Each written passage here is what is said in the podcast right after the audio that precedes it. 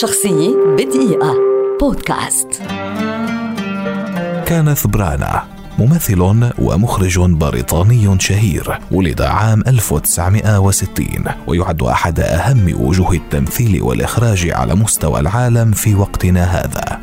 برزت منذ صغره اهتماماته المسرحية وموهبته إذ شارك في أثناء دراسته في العديد من المسرحيات كما انضم إلى جمعية ويليام شكسبير الملكية وقام بالإخراج وبتمثيل أدوار بطولة في عدد من الأفلام المقتبسة عن مسرحيات شكسبير كما ترشح كينيث برانا للكثير من الجوائز من أهمها جوائز الأوسكار عن عدة فئات أكثر من مرة. في عام 1982 حصل كينيث برانا على إشادة من المملكة المتحدة للعروض المسرحية التي قدمها وحصل على جائزة عن دوره في مسرحية جوليان ميتشل. وفي عام 1984 شارك في إخراج كما لعب دورا في مسرحية هنري الخامس. وفي عام 1987 أسس بمشاركة ديفيد بارفيت مسرح النهضة. عام 1989 انتقل كينيث برانا إلى عالم السينما إذ ألف وأخرج فيلم Henry V ولعب دورا فيه لتكر بعد ذلك سبحة نجاحات في أفلام سينمائية كثيرة على صعيدي الإخراج تارة والتمثيل تارة أخرى. ومن أفلامه نذكر Hamlet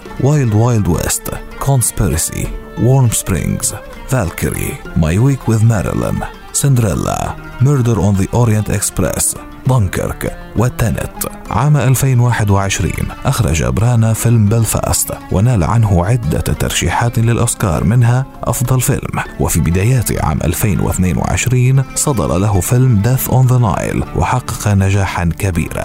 شخصية بدقيقة. بودكاست.